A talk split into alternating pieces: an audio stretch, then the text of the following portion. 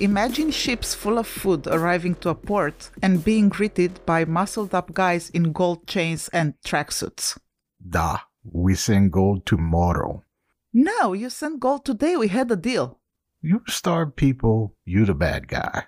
You feed people, you the good guy. Either way, I keep gold. Das Vidanya, suckers. Today, we'll be discussing the beginning of Putin's KGB and political careers in East Germany and his connections to the Stasi, and all the way to St. Petersburg. And in part two of Putin's rise to power, which will be a future episode after this one, we'll be discussing his early Moscow career, his climbing the ladder to the presidency, and the bodies he had to step on to get there.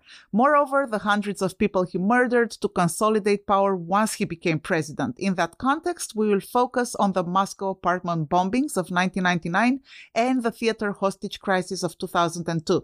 In both cases, the FSB killed hundreds of Russians on Putin's order in now the infamous false flag operations. The pile of bodies is large.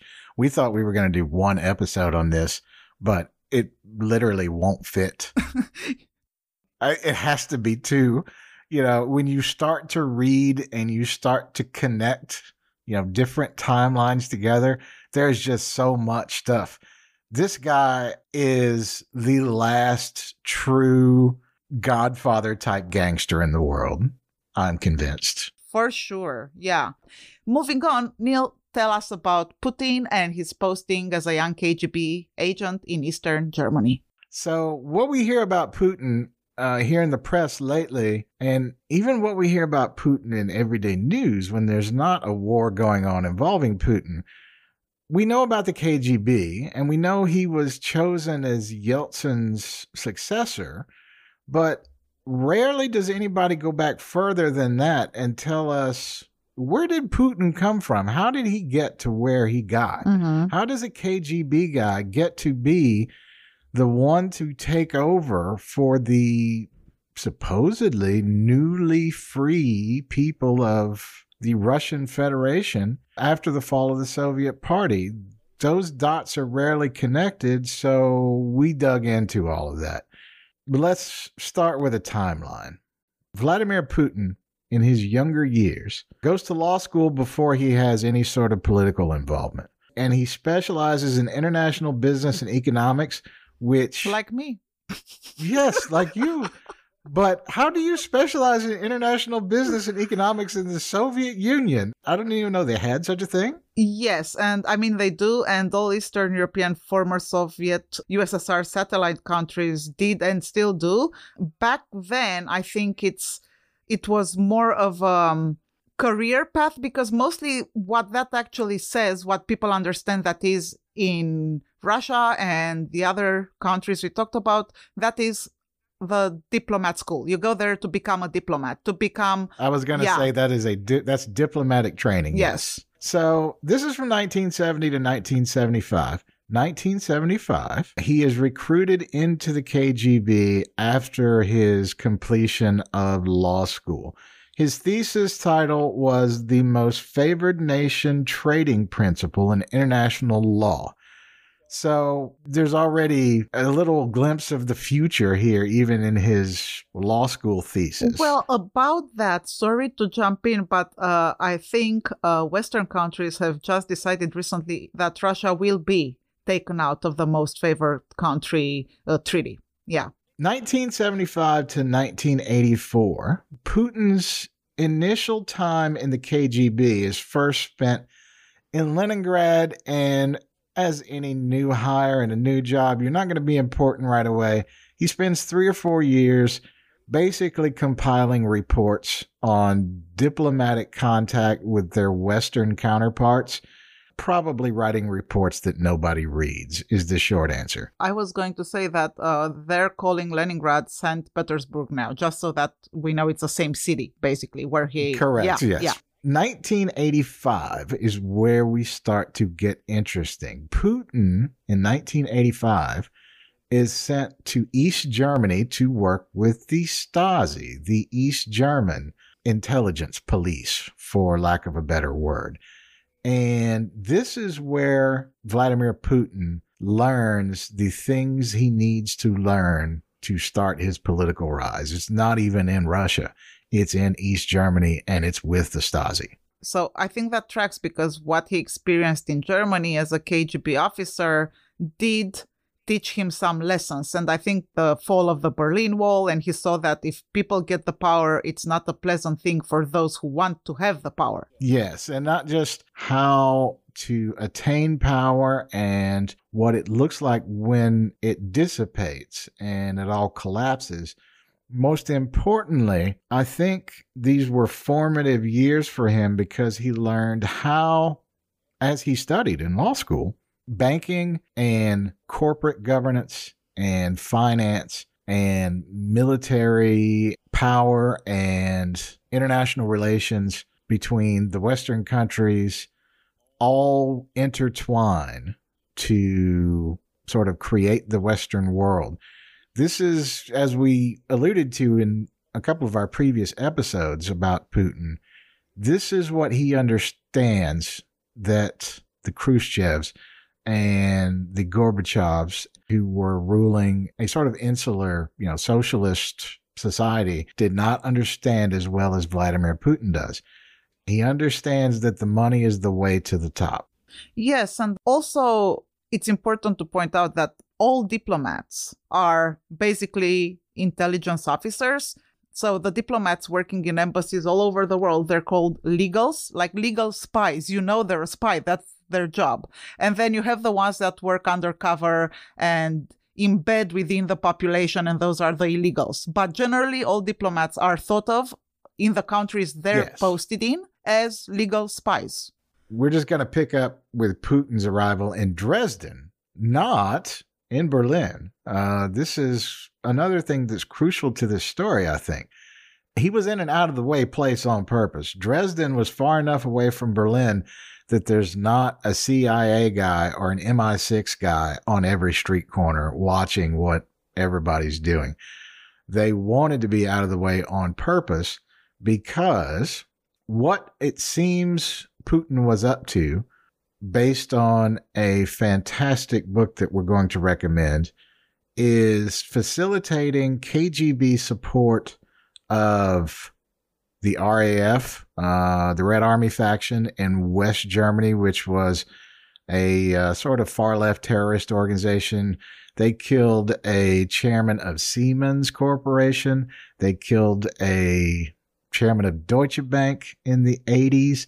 They murdered journalists. Um, they were very similar in West Germany to what the Weather Underground was in the US the PLO in uh, in Palestine, and the IRA in Northern Ireland, and uh, Carlos the Jackal was also in this group. You know, Carlos Ramirez. Of course he was. Quick rundown without too much diversion. Carlos the Jackal was the world's most prominent international terrorist in the 70s and early 80s. His big thing was plane hijacks, hijack a plane full of people, fly it to Libya, fly it to Iran, and demand four or five million dollars in ransom money. And it worked. He did this over and over again. His most famous action was he hijacked an entire OPEC meeting. That's the Organization of Petroleum Exporting Countries. We're talking about a room full of Saudi billionaires, Saudi princes, uh, CEOs of oil companies, oil ministers from various other Middle Eastern countries, all in one room in a hotel in Central Europe for a meeting and he barges in with guns and takes over the entire building and flies them out of there and demands ransom. So the PLO, I assume most people are familiar with, the Palestinian Liberation Organization, they were in and out of East Germany as well. And there's specific KGB documentation from that era that details approval of funds and weapons being delivered to them and the IRA used to do joint training with the PLO quite a bit. So there's quite a bit of overlap between them. So Northern Ireland as well.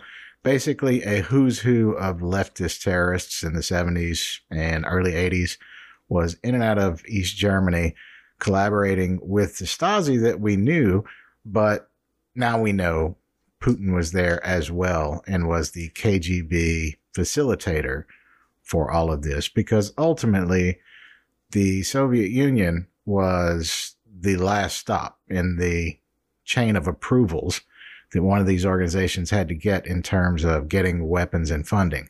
So Putin was the link between Moscow and the Stasi, and they put them in Dresden to keep them out of the way so that nobody would notice what they were doing.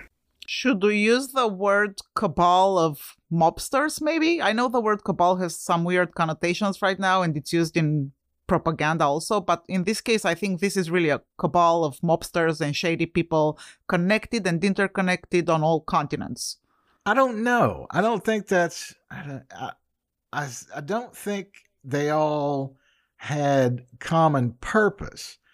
The oh no no just money and I guess uh doing illegal horrible things you know like trafficking drugs all these things and yes arms a... arms dealing things like that with different purposes but all of them together were somehow had re- relations or they knew each other who knew the other person everybody was interconnected somehow all these villains yes and the the interconnection was the kgb because the exactly. kgb had decided uh, through again putin is at the center of this the kgb had decided at some point in uh, the 70s and 80s that look we are too far behind technologically from America to win a direct confrontation with them. We don't have the computers in our fighter jets yet. We don't have the you know the laser guided weapons. We don't have the technological advancements as they have.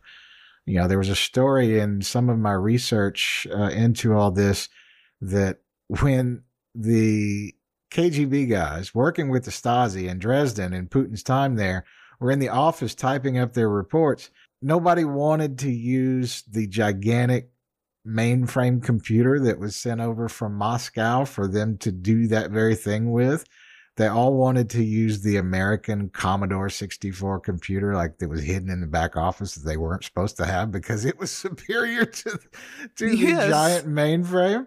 So they would go hide in the back room to type up their reports on the Commodore 64. It's just comically funny. And yeah, they realized that we're not going to win this way. So we have to find a new way. And the new way is Carlos, and the new way is the IRA, and the new way is the PLO, and the new way is the RAF. Well, I, I have a way of describing that. Hashtag villain yes. and uh, according to interviews from former RAF people, former KGB people, Dresden was the meeting place. By the way, do you know I've been to Dresden? That's where I smoked pot for the really? first time. How'd that go? Wonderful, actually, if I have to admit. it was a really nice experience. Very nice city, very nice people. Uh, that's where I had uh, Chinese food for the first time as well. I was really young at the time. I think I was 16.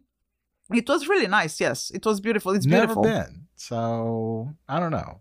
We'll figure that out one of these days. Yeah do you see how many things in common I have with Putin? We studied international relations. We've both been in Dresden.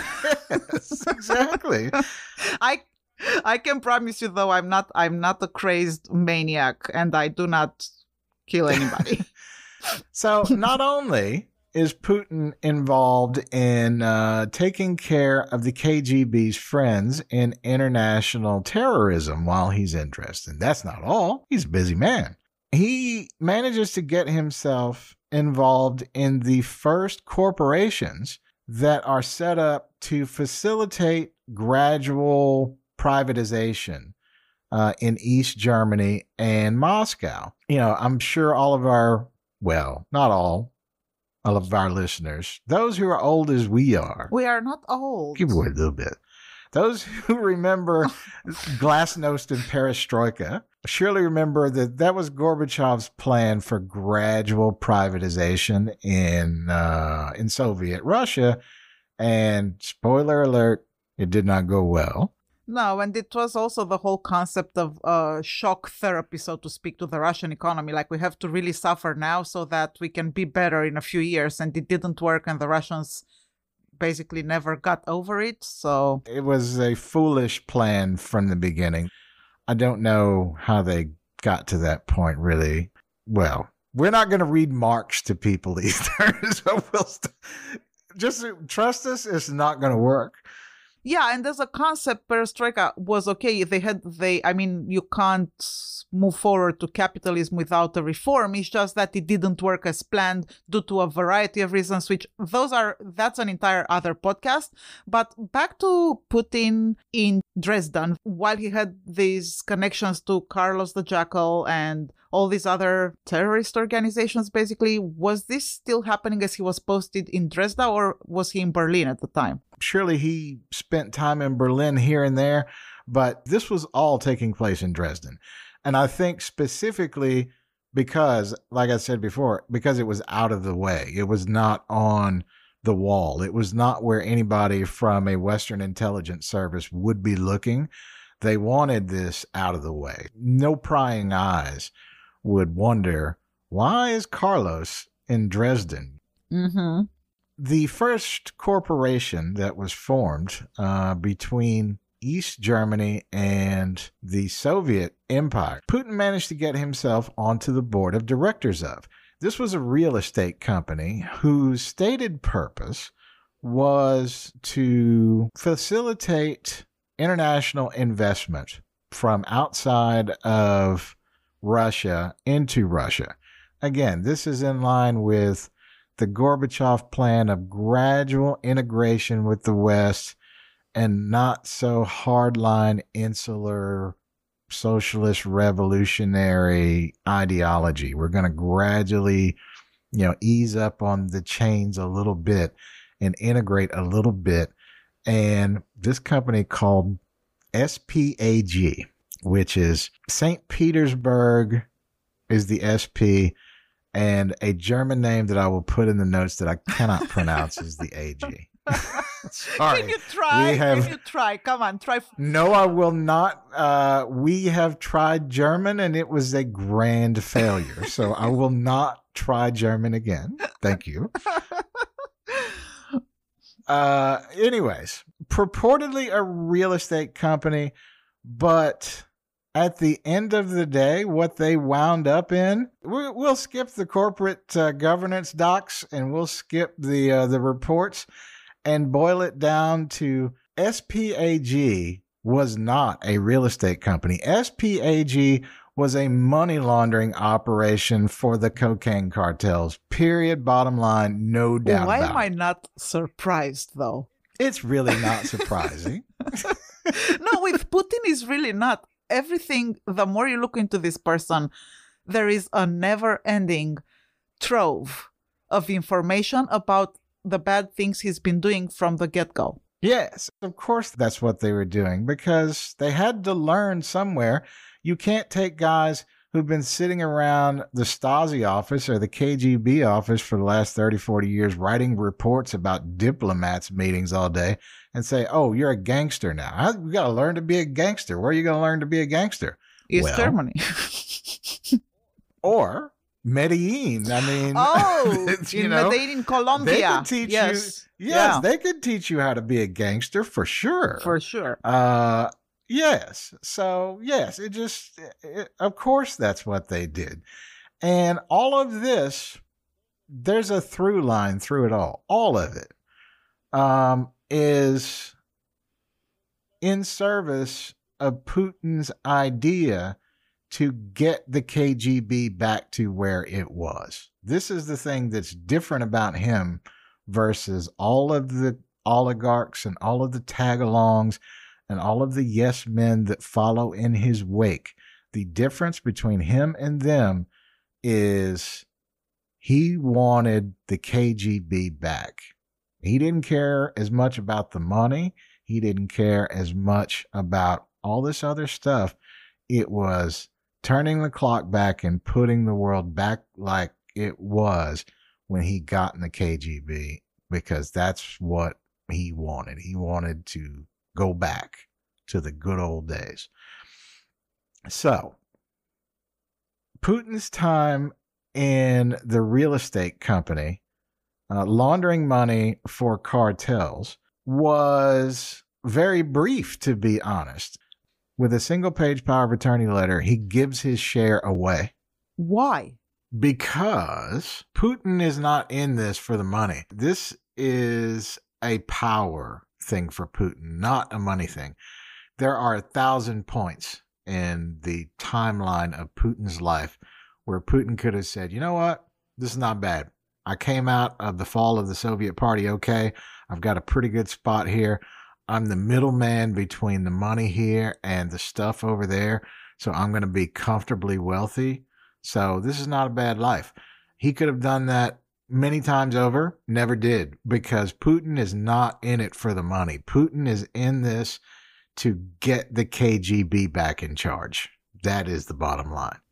Basically, for him, it's ideology. Exactly. That's, that's the reason behind his actions here. It's pure ideology. And then the money and stuff will come later because he does like money. But I guess in the beginning, as a young KGB officer, at the beginning of his career, he was purely motivated by ideology. Maybe. And we can speculate on that a bit. It could be ideology. This is one of those things that you can't really know because, well, nothing that comes out of his mouth is true. That's the only thing you you know to start with. But is it ideology or is it just that he foresaw early in his career that this is how I can separate myself from everybody else. This is how I get to be the guy. When it falls apart, I'm going to be the one that has international finance expertise. I'm going to be the one that doles out the real estate. I'm going to be the one that doles out the money from the cocaine laundering operation. And if I'm the middleman, then that's how I get to separate myself from all the other contenders. And that's how I get back to being the guy in charge of the most important thing, whatever that thing is, whether it's funding international terrorists from Dresden or whether it's managing the new Russian Federation. It may just be that this is how he saw the the clearest path to the top. So you think he was I, I don't know what word to use exactly because visionary seems really that it's not a concept that I would apply to Putin, but do you think he had the skill and mental acuity and I don't know, the sixth sense to actually predict his moves so far ahead and realize that what he's doing there is so essential, so so central to what's coming next in his political career? I I I can't talk myself out of that idea. I think he did. And I don't think he's unique in that. I mean, we can look at US presidents by comparison that, you know, when they were in college, they were writing things that would make them appeal as a political candidate when they were 19 or 20 years old. And you think, oh, well, that's, you know, that's a nice coincidence. No, it's not. It's because this guy imagined himself a U.S. Senator when he was 19. And I think in Putin's case, uh, it may be the same story a change was coming. And I think from his statements that he's made over the years, that we can at least take at face value uh, to some degree that he's not tried to re implement uh, state control of every facet of industry and production. He's not a true Marxist believer in that respect. And he's commented on several occasions that the old world was not going to survive, that, you know, state control of every enterprise just did not work. And we have to do something different. And so I think it's an economic change, but with an ever present eye on maintaining his status as KGB, FSB, uh, as the organization still in charge behind the scenes, just not controlling the books and, you know, day to day production. I think that's the ideology that we can assign to Putin based on his own statements and what he does. Yeah. So most likely it was a combination of uh, pure ideological conviction because he did think the KGB was an institution without which the Russian empire, so to speak, would collapse, and he wanted the KGB to be successful and in power all the time and forever. But also, he went after his own interest and planned things in such a way so that further on in his political career, he could profit and take advantage and build on what he learned in East Germany as a young KGB exactly. officer. Back to our timeline, he gives his share and SPAG to Dr. Vladimir Smirnov, who is, to his credit, a legit hard science PhD. This guy is an engineer, later head of Tenex, which is the nuclear supplier to the bulk of the civilized world. If you have a nuclear power plant and you need a restricted nuclear material, you are going to deal with Tenex even in 2020 or 2022. Never mind, you know, 1999. So Dr. Smirnov takes over Putin's shares in the real estate company that was really a money laundering company and makes his own fortune and uses that fortune to found and to buy his way into management of these other enterprises that used to be state enterprises and are now quote unquote privatized. But are they really? That's another thing that is worth taking a look at in all of this. So these guys set up a corporation and put former state property in it and then give it to themselves for all intents and purposes. So is it really privatized? It's not. And let me tell you about that privatization. It's what we called it. So all the Eastern European countries after the fall of the Soviet Union, we all experienced this phenomenon. And what happened is that state property was looted by people who had already been in power or very close to the people who had been in power, right? So it was the same circle of people and they enriched themselves. And that's how the oligarchs and all the uh, very, very, very rich people started to pop up like, you know, mushrooms after rain.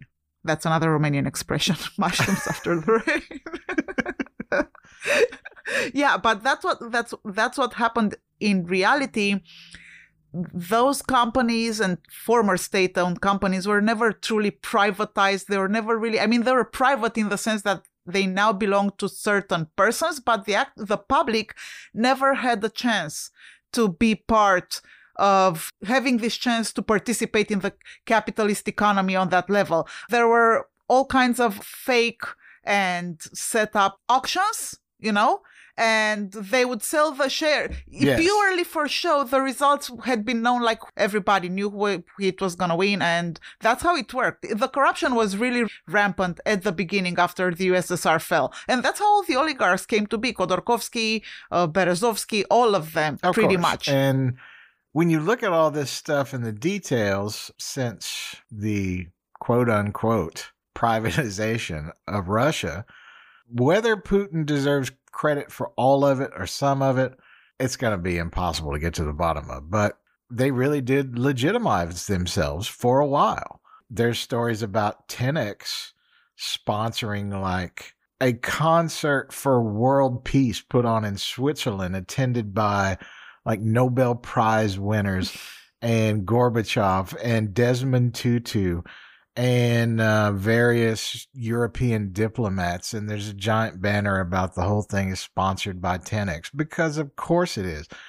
You know, you alluded to this in one of our other Russia episodes that London is a Russian oligarch funded city, mm-hmm. period. It runs on Russian money. And I don't think that's much different for a lot of other people it was just assumed that, well, the Soviet party's gone, so the Russians are okay now. So, of course, we'll do business with them and have long standing contracts with them and buy their nuclear material and consult with them on how to build a nuclear power plant in Tokyo eh, because they're okay now. And so they did. And so these Russian enterprises were legitimized. And if anybody needed any confirmation that everything was on the up and up, they got it from George Bush, as we said in our last episode. He looked into Putin's eyes and saw a kind soul. So everything's great. Go ahead and make deals with uh, whatever business you want to make deals with in Moscow because the president of the United States says everything's fine. Why not? Yeah, and that gives a green light to all the businessmen and all the companies and corporations across the world. A president's words do have power, and on the face of it, we all joke about what Bush said, and it doesn't seem as as it having such a great weight, but at the time it really did. It legitimized not only Putin's presidency, but the entire uh, effort of Russian economy, all that stuff. So it re- legitimized Russian businesses as well and Russian business yes, people. And it's not like there were not warning signs. I think greed is the most powerful force in the world. I joke with people that two things get at get people out of bed every day. Greedy no. Food. Greedy or horny. That's the only two motivating factors that get people out of bed is greedy or horny. That is false. I just said food. That's what But gets me out of bed. Food falls in with greedy. no, it does not. Food falls in with being alive. No. and as we have seen with uh, other recent figures, like our boy Jeffy Jeff Epstein, greed solves horny. So greed is really the one at the top of the list. Anyway, I'm quoting from a story that was written in 2003 by the author of the book we mentioned uh, previously in this episode. Catherine Belton is the one person that I have read more for this episode than anybody else. She has done a fantastic job with this stuff over decades, not just today. And I saw that a book of hers is climbing the bestseller list again for obvious reasons. But this is from May of 2003. Caught in the center of a Germany wide money laundering investigation is a St. Petersburg real estate company whose advisory board once included President Vladimir Putin. The Hessen, Germany based company SPAG was among 28 firms and homes raided by police in Hessen, Hamburg, and Munich last week. These companies are suspected of laundering tens of millions of euros for one of the biggest and most powerful Russian organized crime groups, German prosecutors said in a statement. Prosecutors believe the crime group is based in St. Petersburg and involved in, quote, numerous crimes, inc- including vehicle smuggling, human trafficking, alcohol smuggling, extortion, and confidence trickstering. That's, we're going to have to check with the Germans on the translation for confidence trickstering. Is that a crime? That's not a crime in Texas. It may be a crime in Munich. I think that's a translation mistake. I think maybe what they mean is uh, undermining somebody, compromising somebody, having them not feel secure in their position. Because if you want to blackmail somebody, their confidence is not going to go up. It's going to go down and they're going to do what you want or things like that. I, I think it refers to something else. Like confidence trickstering doesn't sound like a. It sounds like fraud. Yes. There's always going to be a trail behind somebody. Uh, and nobody wanted to see it because, like Sandra said, you know, London is getting rich off of Russian oligarch money. Why would they want to care about money laundering? You know, this money laundering. Political parties are money laundering operations. Who cares? Let them go. And so people didn't pay attention to this stuff. And in terms of Putin, his transference of influence, or at least transference of the proceeds of influence in these organizations, was always about buying himself another rung up the ladder. That's the motivating force behind Vladimir Putin, not to get the money, to get to the top of the ladder and to be the guy in control of the Russian Federation and the KGB. And look at us today. That's where he got. Yeah. In fact, I think you were right about him actually planning this all along and planning each step of the way because I found his Stasi ID pass. It's in a BBC article. And he was 33 when he received this Stasi ID card. So he was, I would say, old enough, smart Right. enough, and wise enough to plan Yes. this ahead. He wasn't 19 years old. You know, he wasn't a teenager, right? He had some experience as a KGB officer. He had been trained. He had some life experience as well. I think he was married to Ludmila, his first and ex wife now. So, yeah. He wasn't a chicken spring. No, he, was wasn't not. A, he was chicken. not a chicken spring. and you have to remember, at this point, he is an international business lawyer. He's been to law school. He has not only been to law school, but has done diplomatic surveillance for the KGB for four or five years after he's out of law school. So this is a guy who was being prepared for a management role, is what I would say. Mm-hmm.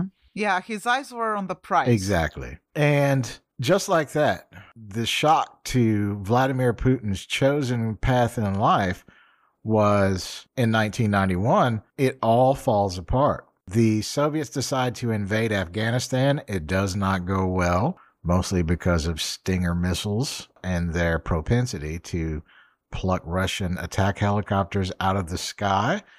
And the massive and fearsome Red Army had to retreat from Afghanistan. And the retreat from Afghanistan eventually causes the collapse of the Soviet Party. So, after just a few years, as an important figure in the KGB's international activity in Dresden, Putin finds himself out of a job, out of power, and without a structure in terms of political ideology to cling to. It's just overnight gone. And while he was in East Germany, Putin actually enjoyed living there because the standard of living was higher than in the Soviet Union at the time. And one of his former KGB colleagues, his name is Vladimir Usoletsev, described that Putin enjoyed spending hours on end leafing through Western mail order catalogs. And he kept up with fashions and trends at the time. So when he was younger, he was quite dandy, I would say, while he was posted in Eastern Germany. And he also enjoyed the um, the German beer, and he actually secured the special weekly supply. He arranged that each week he would get a supply of local brew called Radeberger. Okay. And apparently, he said that this is like a little paradise for him. He was married at the time with Ludmila, his first wife, and he said that Germany was kind of like a model of politics for him, obviously before the Berlin Wall fell. Because we'll see that's when his whole perception about power changed.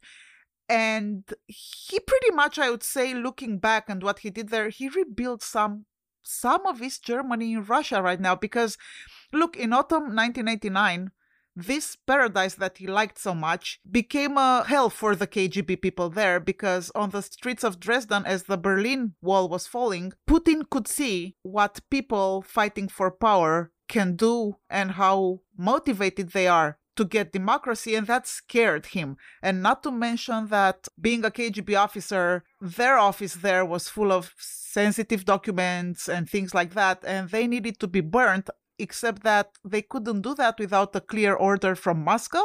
So he tried to get in touch with Moscow, but Moscow was silent and Gorbachev was silent and he refused to send the tanks to help. And Putin was devastated. So after the Berlin Wall fell, his ex wife Ludmila said, and I quote, We had the horrible feeling that the country that had almost become our home would no longer exist. My neighbor, who was my best friend, cried for a week. It was the collapse of everything their lives, their careers. She was referring to the neighbors. And all I could think while reading this quote was like, Woman, what are you talking about? Your life, your lives are fine. I mean, nothing really happened. You're going to go back to Moscow and continue being married to this guy who's going to climb the ladder. And I don't know, but it, it just seems you can even tell from her words that even now, in her older age, I think she still feels that the Berlin Wall should have never fallen. Yeah, and if you put yourself in her shoes, I don't think she's being disingenuous. Is she really wrong? I mean, I don't have any reason to doubt what she said because this is the thing. No matter how wrong or how failed the system that you are born into is, That's all you know. yes, if you attain some semblance of success within it, nobody is going to throw that away for ideology. At the Yeah, end but- of the day, people like their house, people like their car, people like their kids having nice clothes and going to a nice school. There's people 20 miles from me who work at literally a missile factory, but they're paid well. They have nice houses and nice cars. I mean, I've had people tell me that I'm friends with over, you know, private messages on social media that they regret working for the missile factory and they wish they could not do it again. But are they really giving up their house in the suburbs with the nice school their kids go to and the nice car? No, they're not. So people get into their own success and you just go to work every day. I don't think it's disingenuous. I think she was probably being truthful. No, she definitely was, but to me that was shocking just because Ludmila and Vladimir were living in this fancy neighborhood along with colleagues uh, in the Stasi and the other KGB colleagues. So it was like an insular, nice area Right. in in Dresden. Not all areas were like that. People were experiencing hunger, so there were a lot of issues that they were not experiencing, but they surely knew about them, and they lived this good life while others around them were not. So I I cannot believe that she did not realize that she was the one who was really privileged and to say that we felt that our home would no longer exist, our life would be destroyed.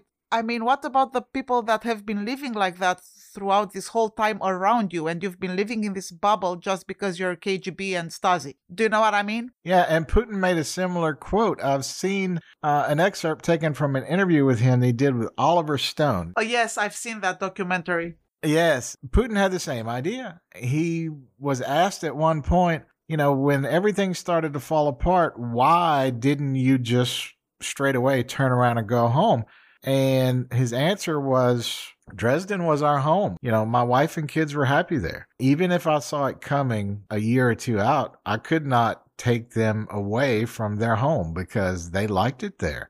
So he couldn't do that to his family. And I don't think he was being disingenuous about that either.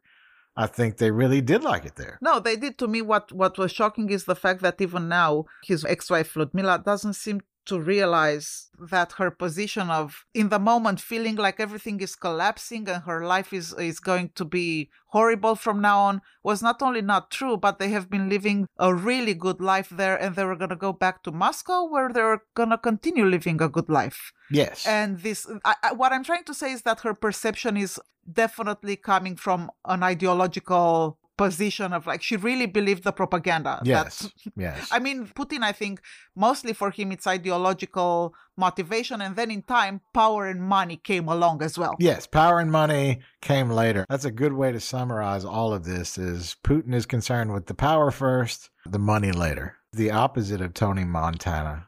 Tony Montana said, uh, first you get the power, then you get the women. But Putin was the other way around. uh, you get the, you know, you get the money later. You get the power first. And uh, so or you get the men, Neil, or you get the men. or the man who goes fishing with you, yes, with no shirt, uh, well, you know, whatever. riding horses. Yes, whatever, whichever way you go is fine. Yeah, and what happened in Dresden before they left? When everybody was on the streets, people came to the KGB Stasi building and they tried to get in. And Putin made the decision to burn any sensitive documents and materials they had without orders. And he was terrified. He realized that he needs to have complete control over people, over media, because I'm sure he noticed how the media played a role in there too back at the day, Radio Free Europe and all that stuff.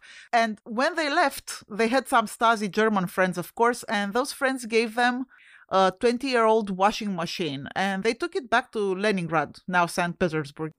They burned so many documents in the last few days that the furnace cracked, like the furnace burst, um, because Yeah. it was a 24 burning documents was a 24 seven operation and they didn't get it all. A lot of the material that I went through in preparation for this episode was stuff from other Stasi offices that just corresponds to you know, a report from the Dresden office that you can confirm it that way because there's a copy of the same letter on the other end in Berlin or somewhere. Yes, and you know, there is a point somebody made a few days ago. He said, if you want to understand better what a person thinks, you need to look at the events that shaped their younger years. The lessons you learn then, that's what will shape your personality and your actions in the future. And I think what Putin learned from Dresden was that you cannot let people have democracy and power. You have to keep the power because otherwise they're going to come and they're going to throw you out of your house.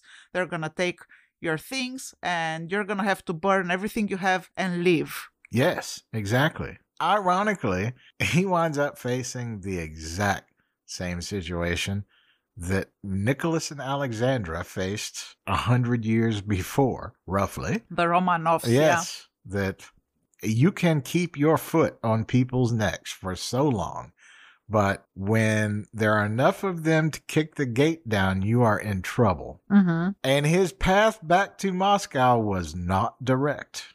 From his time in Dresden, after he burns what he can burn, and loads up his washing machine and heads back east.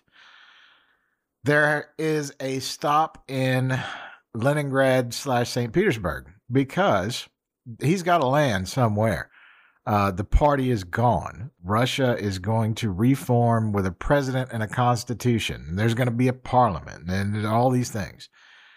And so his former law professor, Anatoly Sobchak, who was his mentor in international law and international finance, hires Putin to be on his staff when Sobchak becomes the mayor of St. Petersburg and puts him in a similar post to the one he had in Dresden that he gave away to Dr. Smirnov.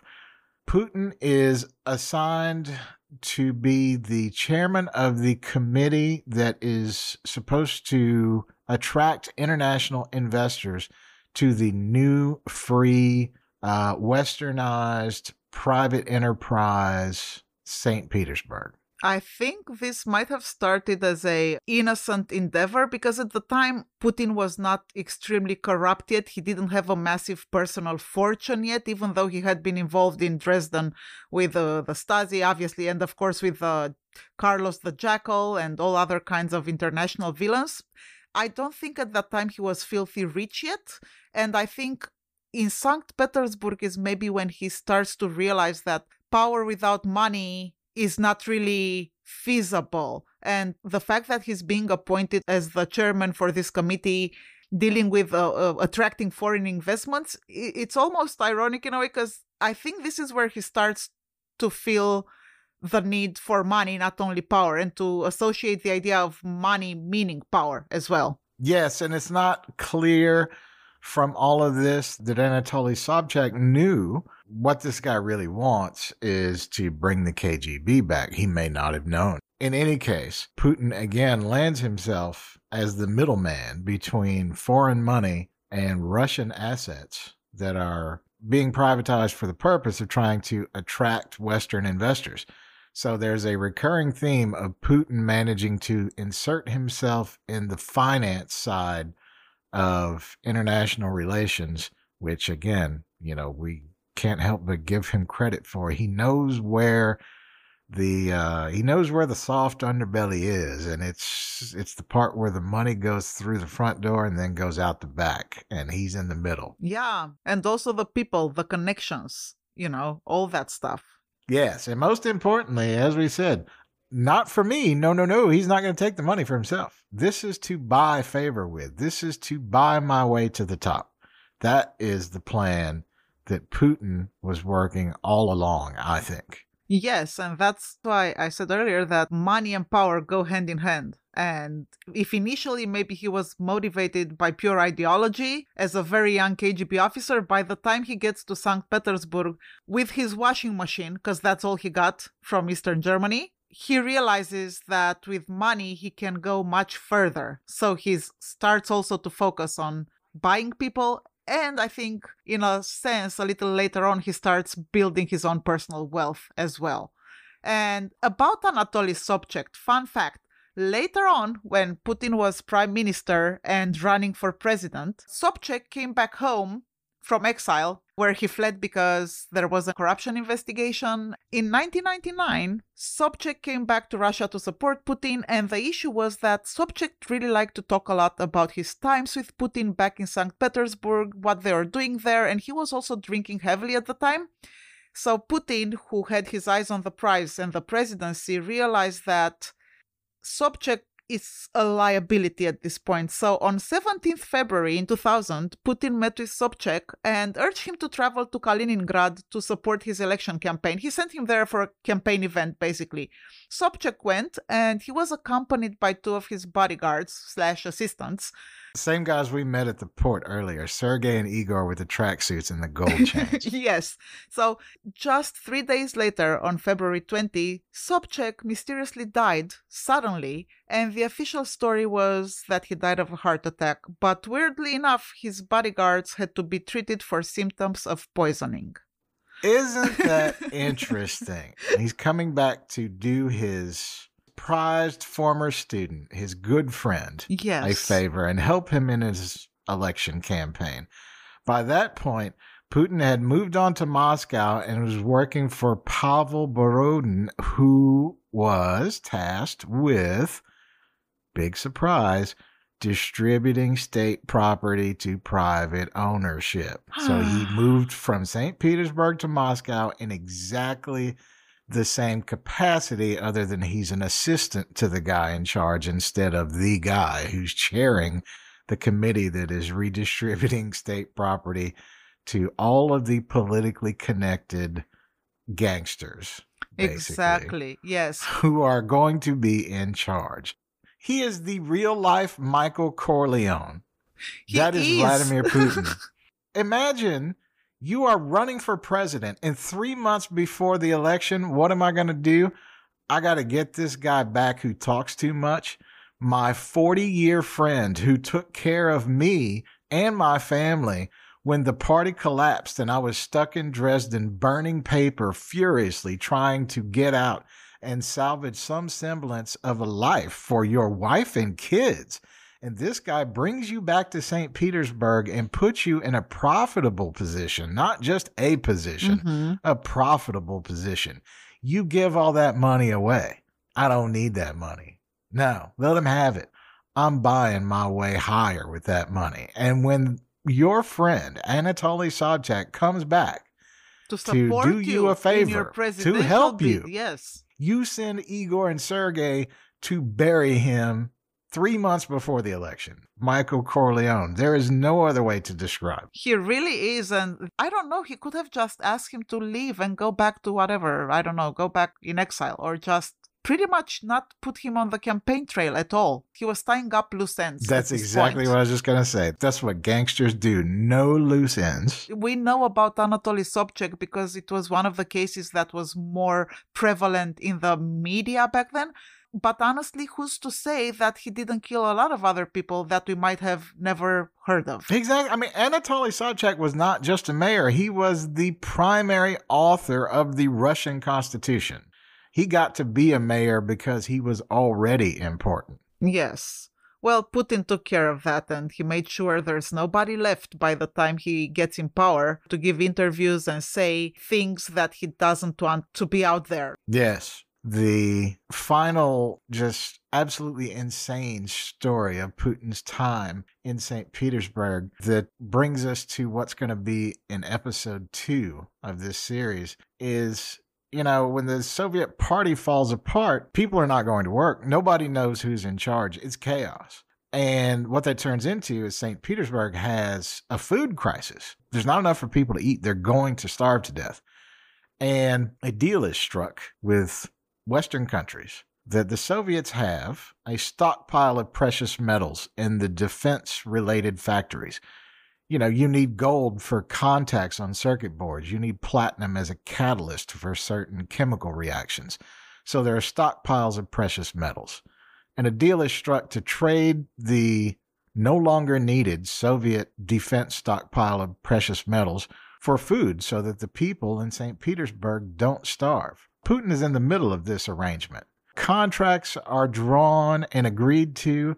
And when push comes to shove and it's time to make the exchange, they take the gold Yeah. and leave the people It's- to starve. The real life Michael Corleone. Yes, I would say that, I mean, the Italian mobsters, at least I think they do not harm women and children unless it's unavoidable. Putin does not have any kind of brakes. Nothing stops him. No, and I was talking to somebody else this morning, my dog's boyfriend's owner. we, we'll get into that later. My dog has a boyfriend, and uh, I'm friends with the owner of that dog. And we were talking about Putin this morning. That came up in conversation that, you know, I've mentioned in previous episodes that half of my family is from New Orleans, and older people in my family grew up in the days when there was still a mafia in New Orleans, when Carlos Marcello was still in charge. And yeah, even in those days, you know, everybody knew somebody that had some sort of dealing with Carlos Marcello or one of his associates. And it was a matter of you could choose to deal with them or not. You know, there was no desire on their part to rule the world. It was purely a business enterprise as far as they were concerned. An illegal one, sure, but business nonetheless. And there was nobody walking around in fear of maybe Carlos will come get me in my sleep and I've never met the man before. They're not the same. These Russian mobsters are a whole nother level because, as we've said in the past hour, Vladimir Putin did what nobody else did. He put the money and the business and the mob and the power to rule the state all together into one package. And that package's name is Vladimir Putin.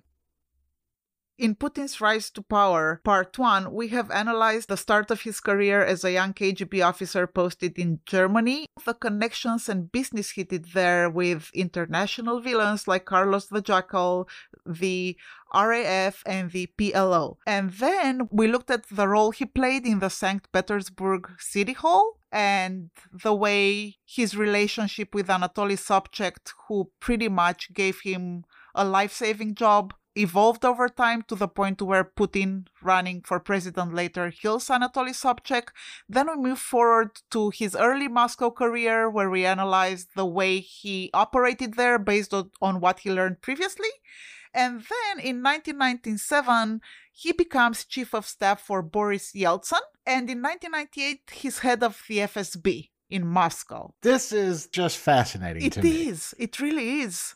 The reason that it's fascinating is if you compare this to a Western equivalent, if somebody gets themselves into a powerful staff position for multiple presidential administrations, you are not going from there to the CIA. That is a step backwards.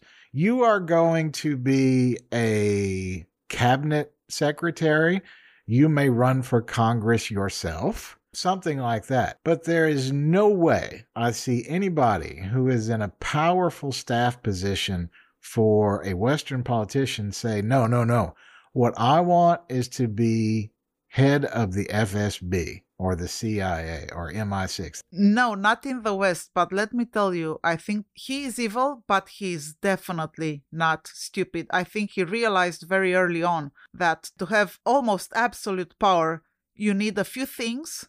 And among them, one of the most important is to be in charge of the secret security services in your country because all Eastern European countries, former Soviet satellites of the USSR, know that most of the nasty things a government can do to you, they're gonna do them through the security services. You need that arm of the octopus to keep the people subdued. So you need to be a politician, but you also need to lead or to be somehow very well connected with the secret services, especially in a totalitarian, oppressive regime like Putin had envisioned. He didn't like democracy, he didn't like the people to have power. He learned that in Germany.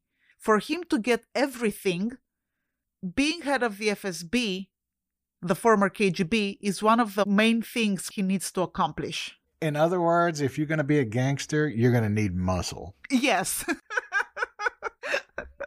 and nobody else would have contested this. At this point on Yeltsin's staff, he's not the primary successor that everybody suspects.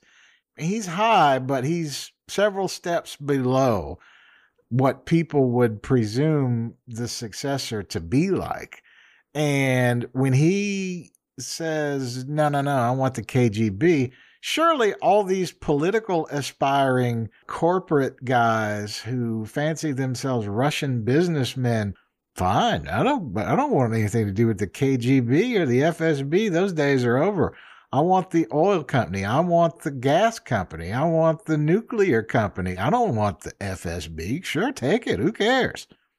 Yes, and I think you make a really good point because nobody really saw him coming. But the thing about Putin, not only he got in power as you know head of the FSB during his early Moscow career and when he was chief of staff to Boris Yeltsin he was described as this like meek humble helpful person.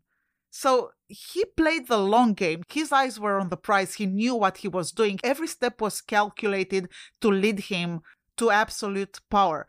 And that's why with Berezovsky, which we will discuss a little bit in part two of Putin's rise to power, he managed to go under the radar and he managed even to get so close to be chief of staff to Yeltsin and then Berezovsky make sure he would be president after Yeltsin and that's why together they convinced Boris Yeltsin to resign uh, Putin promised him that as the new president he will never prosecute him for corruption. That was the deal they struck, and he never did. So that's how he came to power, yes. And why would they not trust him? He has fulfilled his part of the bargain. If you mm-hmm. are one of these guys who is the Russian oil company guy or the Russian TV empire guy or the Russian gas company guy, Putin has fulfilled every bargain he's ever made. I will give you the money you want. And Putin has kept his end of the bargain right up to the point that Anatoly Sobchak gets the last injection he ever got. Putin has kept his promises to everybody else. So why would they not trust him? Yes, and I think uh, they did make a mistake by trusting him. Nobody should ever trust Putin. We'll see that in uh, in part two. But about Anatoly Sobchak, I have to correct you. It wasn't an injection it was some kind of nerve agent which was found to be on the door handle. Really? On the door handle? Yes, on the door handle. That's how his bodyguards also got uh, uh, poisoned as well, but they survived, and I think they survived because they were younger. They weren't heavy drinkers like Sobchak, who was older and not in great health. Picture these guys standing around in their tracksuits and their gold chains, and then it's like, wait, Sergey, how do we get out of here? We can't touch the doorknob. I don't think, you know, on the spot they realized it was the doorknob, but then that's what the investigation revealed that there was some kind of nerve agent, some kind of poisoning agent on the uh, doorknob of the hotel or place where they were staying. Yeah. Anyways, yes, our boy Putin is the real life Michael Corleone that's all we got for this episode. Uh, we're gonna have a part two for sure. I mean, we're gonna talk about Putin forever. You know, I didn't, I didn't believe in all this stuff we started. Now I'm hooked. Yes, I told you you're gonna get obsessed. Putin is is too good. There's so much about him, and yes, we're gonna continue in part two with the Moscow apartment bombings and the theater hostage crisis, also in Moscow. And we've been quoting from two books that are fantastic, really, in detailing Putin's relationship with the Stasi and these international terrorists that the KGB worked with in the 70s and 80s. The first is titled Vladimir Putin Operation Luch and Matthias Warnig, The Secret KGB Stasi Relationship by Dr. Karen Dawisha at Miami, Ohio University. And the other one, Catherine Belton, how the KGB took back Russia and then took on the West. Both of these will be in the notes. Catherine also has a couple of written articles that we cited for this story. So check those out, and we'll see you guys on the next episode. See you guys soon.